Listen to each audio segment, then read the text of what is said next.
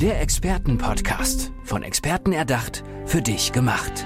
Experten aus nahezu allen Bereichen des Lebens geben wertvolle Tipps, Anregungen und ihr geheimes Know-how weiter. Präzise, klar und direkt anwendbar. Von A wie Affiliate bis Z wie Zeitmanagement. Der Expertenpodcast macht dein Leben leichter. Lutz, ich bin ganz ehrlich, ich habe keine Lust auf meinen Job. Es macht, heute keinen Spaß. Ich habe wirklich keinen Bock. Ich habe keinen Bock, was mein Unternehmen von mir haben will hier, was mein, mein Auftraggeber verlangt. Ich habe ehrlich hier wirklich gar keinen Bock. Gar keinen Bock drauf. Lutz Kadereit sitzt mir gegenüber. Hallo Dirk. Und du kannst dir ungefähr vorstellen, warum ich das jetzt erzähle. Ja. Und ich habe eine gute Nachricht für dich. Damit bist du nicht allein. Die, dieses, Empfinden, dieses Empfinden teilst du mit ungefähr 85 Prozent aller Beschäftigten in Deutschland. Okay. Okay, ich habe, ich muss, ich muss zugeben, es war gelogen. Also ich mache meinen Job tatsächlich gerne. Alles andere hätte mich auch gewundert. ja, aber es ist so, ne? Und da, da kommt der Lutz ins Spiel an der Stelle, wo die Menschen äh, ja möglicherweise ungern zur Arbeit gehen. Aber lass mal lieber von Anfang an jetzt noch mhm. anfangen. Das ist ja noch ein Schritt vorher. Erzähl mal ganz kurz, wofür du Experte bist, wie du dich selber bezeichnest und warum du diesen Weg dahin beschritten hast. Ich war selber 30 Jahre in der Wirtschaft und habe da so alle Rollen gehabt, als Mitarbeiter, als Führungskraft, habe mich dann selbstständig gemacht, habe angefangen, eigene Unternehmen zu gründen. Und eins habe ich immer wieder festgestellt. Es gibt immer eine geringe Zahl von Menschen, die haben so richtig viel Power, viel Energie und setzen ganz viel um. Und eine große Menge von Menschen, das so den Eindruck, ich musste zu ihrer Arbeit erstmal tragen und selbst dann haben sie keine Lust. Und dann habe ich halt angefangen, mich damit zu beschäftigen, woran liegt das und was kann man vielleicht tun, weil wenn du Menschen um dich hast, wo du merkst, sie haben keine Lust, das ist ja für die nicht schön. Mhm. Und das ist für das Umfeld auch nicht schön. Das mhm. heißt, wenn du das so im, im Kontext von Business anguckst, dass Mitarbeiter keinen Bock auf ihre Arbeit haben, ist für die Mitarbeiter doof, fürs Unternehmen aber genauso. Und genau da haben wir dann halt angesetzt. Und das ist ja auch, ähm, von, wenn wir es jetzt mal so als, als Begriff machen wollen, und ich glaube, den habe ich bei dir auch schon mal gehört, das ist so ein Bewusstsein für, für sein Business zu haben. Ne? So ein Bewusstsein ja, auch für, für mich selber in dem, im Businessumfeld. Ja. Es ist ja bei, bei vielen Menschen so, kennst du vielleicht auch Menschen, die du in deinem Umfeld schon mal mitkriegst, die die Verantwortung für Dinge immer woanders hingeben. Mhm. Ja? Also da ist der Nachbar was schuld, da ist die, der Lebenspartner was schuld, da ist der Arbeitgeber was schuld, da ist die Gesellschaft, die Politik, da gibt es immer mhm. ganz viele Platzhalter für alles, was schuld ist. Überhaupt mal dahin zu kommen, in dieses Empfinden zu kommen, das, was in deinem Leben da ist, hat am allermeisten ja mit dir selbst zu tun. Mhm. Und eben kannst du da auch am meisten selber ausrichten. Mhm du hast, sag nochmal die Zahl, 80 Prozent der Leute? ja, also wenn du, Gallup ist ja so die, ja. die größte Quelle und die mhm. zeigen uns ja jedes Jahr aufs Neue, dass nur 15 Prozent der Mitarbeiter wirklich Spaß haben an dem, was sie tun. Boah, Umkehrwert sind 85. Das ist grausam. Ja. Das ist ja echt, das ist eine, eine grausame Zahl. Ich müsste mal ein bisschen in meinem Umfeld suchen, wie es da so ist. Ja, das, ich glaube, es deckt sich. Es deckt sich so. Ja. Hör mal Menschen zu, die über Arbeit sprechen im Privaten. Mhm. Das hat immer was mit müssen zu tun und mit keinen Bock mehr haben und darauf warten, dass es vorbei ist. Also die dann alle immer so drüber sprechen, was, ja, die schon montags in der Kaffeeküche fängt das schon an. Also wegen mir könnte schon mal wieder Freitag sein. Mhm. Hast du schon mal gehört? Ich weiß nicht, ob die die Stimme machen, aber so ähnlich, ja. oder so, die sagen, ah, noch vier Wochen bis zum Urlaub naja. oder noch fünf Jahre bis, bis zur, zur, Rente. Rente. Ja. ja. genau, diese mhm. Dinger. Das zeugt ja davon, dass das, was da eigentlich jeden Tag passiert, dass sie das am liebsten weg hätten. Wer ist dafür verantwortlich? Hm. Meine, meine so Sichtweise, zunächst mal jeder für sich selbst. Mhm. Jetzt kannst du natürlich sagen, im, Unter im Unternehmen selber, also im Kontext von Arbeit, kannst du nicht sagen, ja, der Mitarbeiter ist selber dafür verantwortlich, dass ihm die Arbeit Spaß weil macht. Er ja auch, weil er ja auch schon auch an Rahmenbedingungen geknüpft ist. Ganz ne? genau. Er kann ja nicht alles frei entscheiden. Ja. Sonst könnte man ja sagen, sorry, das ist sein eigenes Ding, du könntest ja. ja. Ne? Aber dann sondern aber genau da setzen wir an, weil ich glaube, dass es letztlich eine gemeinsame Verantwortung ist. Mhm. Dass jeder für sich selbst erkennt, ich kann am meisten dazu beitragen, ob mir mein Leben Spaß macht und ob mir das Spaß macht, was ich tue. Und Unternehmen aber auch die Verantwortung nehmen, dass sie sagen, wir sind dafür verantwortlich, den Menschen bei uns hier ein Umfeld zu schaffen, wo sie sich entfalten können, wo sie rausfinden können, wofür sie sich denn begeistern können und wie wir das mit der Arbeit so verknüpfen können, dass ihnen das Spaß macht, was sie tun. Mhm. Denn wenn du was tust, was dir Spaß macht, dann fällt es dir ja auch leicht und dann kommt da was Gescheites dabei raus. Mhm. So, und da haben ja dann die Unternehmen auch ganz besonders viel von, weil wer Bock hat auf das, was er tut, der kündigt nicht so schnell, der ist nicht so viel krank, erreicht eine bessere Arbeitsqualität. Und mhm. das als Ergebnis hat dann zur Folge, das Unternehmen hat eine bessere Produktivität und verdient mehr Geld. Mhm. Ich könnte mir vorstellen, dass du natürlich am häufigsten gerufen wirst, wenn es nicht läuft, oder? Ja, und dann ist von der klassische Ansprache, Herr Kadereit, kommen Sie mal vorbei und motivieren Sie mal unsere Mitarbeiter. Mm, Dann bin ich immer so kurz davor zu sagen, ich kann Ihnen nicht helfen, weil mm. das hat sowas von, die suchen einen Entertainer, mm. der die Mitarbeiter ein bisschen bespaßt. Nur das Problem liegt ja tiefer. Äh, kriegst du dann noch die Gelegenheit dazu, das an, anzugehen? Äh, wenn jetzt mal so eine Anfrage käme und du dann da warst? Ja, ne?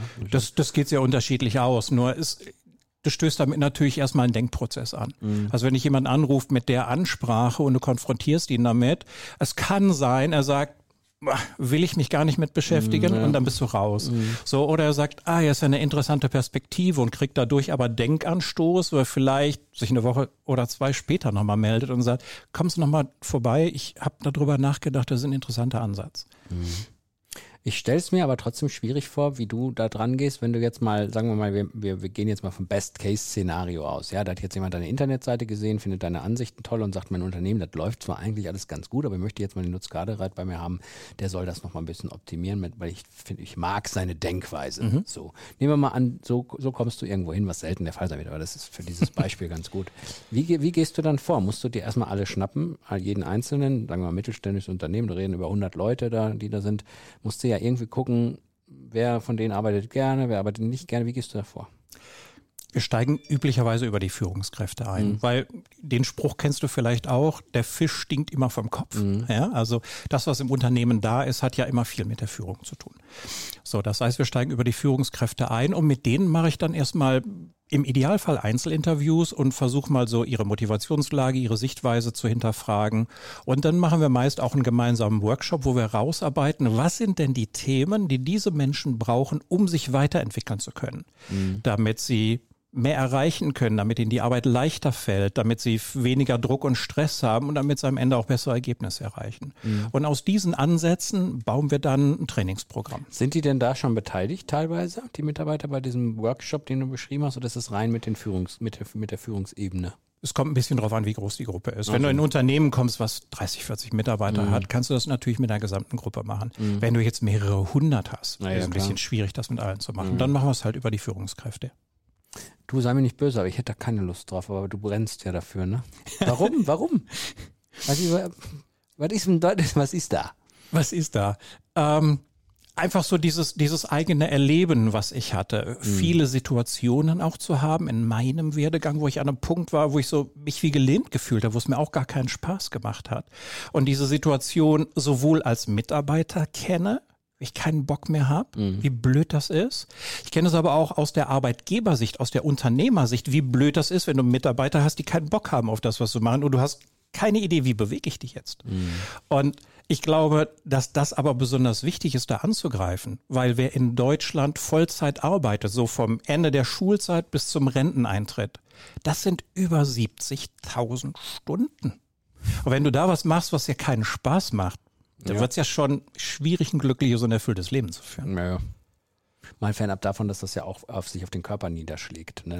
Ja Absolut, ja. Weil er hast eben mal kurz Krankschreibung angedeutet. Ne? Es gibt jetzt die Krankschreibung, weil einer keinen Bock hat und sagt, ich komme nicht. Und, ja. Aber es gibt natürlich auch die Auswirkungen, die diese Negativität des ganzen Tages über immer sich auf die, ja. auf die Gesundheit auswirkt. Es gibt eine interessante Zahl, das ist von der, von der DRK veröffentlicht. Äh, innerhalb der letzten zehn Jahre haben sich die Krankschreibungstage aus psychischen Gründen mehr als verzehnfacht. Mhm. Ja, ja, kann ich mir schon gut, kann ich mir schon gut vorstellen, dass das, dass das so ist.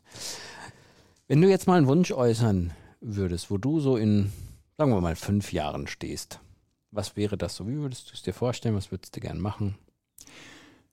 Ob das in fünf Jahren erreichbar ist, weiß ich nicht. Komm, aber mal, wir, haben ja, wir meine, dürfen ja, wir dürfen ja. Wir sind immer großzügig. Wir sind immer großzügig. wir dürfen uns was wünschen. Meine Vision ist, wir haben eben diese Verhältniszahl gehabt. Ne? 15 Prozent haben keinen Bock, äh, 85 Prozent haben keinen Bock, Bock und nur 15 mhm. Prozent haben. Und genau diese Verhältniszahl, deswegen habe ich mich wahrscheinlich auch gerade versprochen, die würde ich gerne umdrehen. Ja. Du wirst immer welche haben, die halt keinen Bock haben. Geschenkt. Mhm. Aber das umzudrehen, dass wenn du durch ein Unternehmen gehst oder du gehst vor einem Unternehmen her, wenn Feierabend ist und die kommen raus, dass die überwiegende Zahl der Menschen da ein Lächeln auf dem Gesicht trägt. Nicht weil Feierabend ist, sondern weil das, was im Tag über da erlebt haben, weil das schön war, weil sie Bock drauf haben.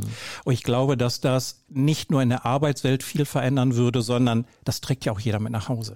Die Familien leiden darunter, die Kinder leiden darunter und am Ende die ganze Gesellschaft. Und ich glaube, da, da können wir viel füreinander tun und viel miteinander erreichen. Also du machst natürlich noch mal was anderes, aber es ist ja auch, auch so, dass ähm, es gibt auch so diese Feel-Good-Manager, ne, dass überhaupt in der Kultur von Unternehmen einfach darauf geachtet wird, dass die Leute sich wohlfühlen. Das glaube ich in anderen Ländern ist das glaube ich gang und gäbe und hier in Deutschland ist das jetzt natürlich was ganz Ja, anderes als ja. das, was du machst. Aber ähm, ich glaube, dass auch in, sich das durchsetzen muss in dieser Unternehmenskultur, dass es da, dass es ganz, ganz wichtig ist, dass diese Menschen sich einfach auch wohlfühlen und an den richtigen Stellen sitzen. Ja, ja, genau. Und ich glaube, dass dieses, was man heute so als, als Feel-Good Geschichte bezeichnet, ähm, das geht in die richtige Richtung. Nur für mich ist es dieses Wohlfühlen eine Konsequenz aus, du hast insgesamt das Richtige getan, das richtige Umfeld geschaffen.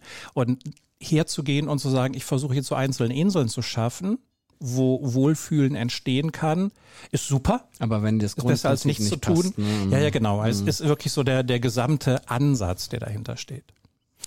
Lutz, wo findet man dich denn so im Internet? Ganz normal? Lutz Kadereit oder? lutzkadereit.com Ja. und die, die Seite für unser, für unser Trainingsprogramm ist mikro-training.com. Wichtig, Mikro mit K bitte, mikro-training.com. Und da kann man dann praktisch auf euch zugehen und dann schauen, dass man, wenn man ein Problem hat oder wenn man auch keins hat, mein Best-Case-Szenario, das ich, es, es kommt nicht oft vor, Ja. an, oder? Also es ist tatsächlich wieder häufiger, ob, äh, motivieren Sie mal, mal unsere Mitarbeiter, irgendwas stimmt. Das kommt häufig vor, ja. Und was wir, was wir tun, eine Besonderheit, es gibt ja viele, die Trainings anbieten. Ähm, ich mache mal eine Analogie. Wenn du dich fit halten möchtest und du beschließt, ich gehe ins Fitnessstudio. Glaubst du, dass das was bringt, wenn du da drei Tage am Stück hingehst und dann den Rest des Jahres nicht mehr? Denke eher nicht, ne? Ziemlich wahrscheinlich nicht. Du hast einen riesen Muskelkater, aber ansonsten verändert sich nichts. In der Fortbildungsszene ist das aber gang und gäbe. Menschen gehen zu zwei oder drei Tagesseminaren, vielleicht sogar vier Tage, kriegen riesig viel Neues, sind mega inspiriert, kommen nach Hause und dann kommt der ganz normale Alltag wieder. Und das viele Neue, was sie da theoretisch gelernt haben, kriegen sie kaum in die Umsetzung. Und unser Gehirn ist ja so konstruiert, wenn du das nicht schnell benutzt und regelmäßig anwendest, was du gelernt hast, dann denkt sich das, wird wohl nicht gebraucht, schmeiß ich mal wieder raus, damit wieder Platz für Kann, Neues kann ist. nicht so wichtig sein. Kann nicht so wichtig sein. So, und dann ist das meiste nachher wieder weg. Was wir machen ist, deswegen heißt das bei uns auch Mikrotraining, weil Makro funktioniert nicht so nachhaltig. Das heißt, wir verpacken das wirklich in kleine Häppchen, die die Teilnehmer auch verdauen können, die sie auch direkt in ihren Arbeitsalltag integrieren können. Das aber über eine lange Zeit. Also regelmäßig arbeiten wir mit Unternehmen über ein ganzes Jahr hinweg, damit da in vielen kleinen Schritten auch wirklich eine nachhaltige Veränderung passiert. Oh, das klingt aber sehr logisch. Also das müsste ja eigentlich, müsste sich ja gut verkaufen, denke ich. Ja, Glaube ich, glaube ich, du. So, und über den Podcast kriegst du jetzt noch mehr Anrufe, haben wir eben schon gehört. Irgendeiner hat, den, Ja, hat er schon mal eine SMS-Nachricht geschickt oder SMS vor allen Dingen, ein WhatsApp gekriegt hier als Auftragserteilung. Lutz, Lutz Kader, ich danke dir für diese tolle Folge hier im Expertenpodcast. War Ja, ich danke dir. Wieder sehr spannend hier mit dem, dem Thema und ich finde auch natürlich, ähm, hast du recht, es gibt viele ähm, Trainer und Coaches, Berater, aber ich finde es immer toll, wenn jemand so einen Fokus auf, auf eine bestimmte Sache hat oder so eine Ausrichtung hat und deswegen finde ich das klasse und das äh, werden sicher auch die Hörerinnen und Hörer so sehen. Danke fürs Kommen. ich danke dir. Bis zum nächsten Mal, liebe Hörerinnen und Hörer. Macht's gut. Ciao. Der Expertenpodcast. Von Experten erdacht, für dich gemacht. Wertvolle Tipps, Anregungen und ihr geheimes Know-how. Präzise, klar und direkt anwendbar. Der Expertenpodcast macht dein Leben leichter.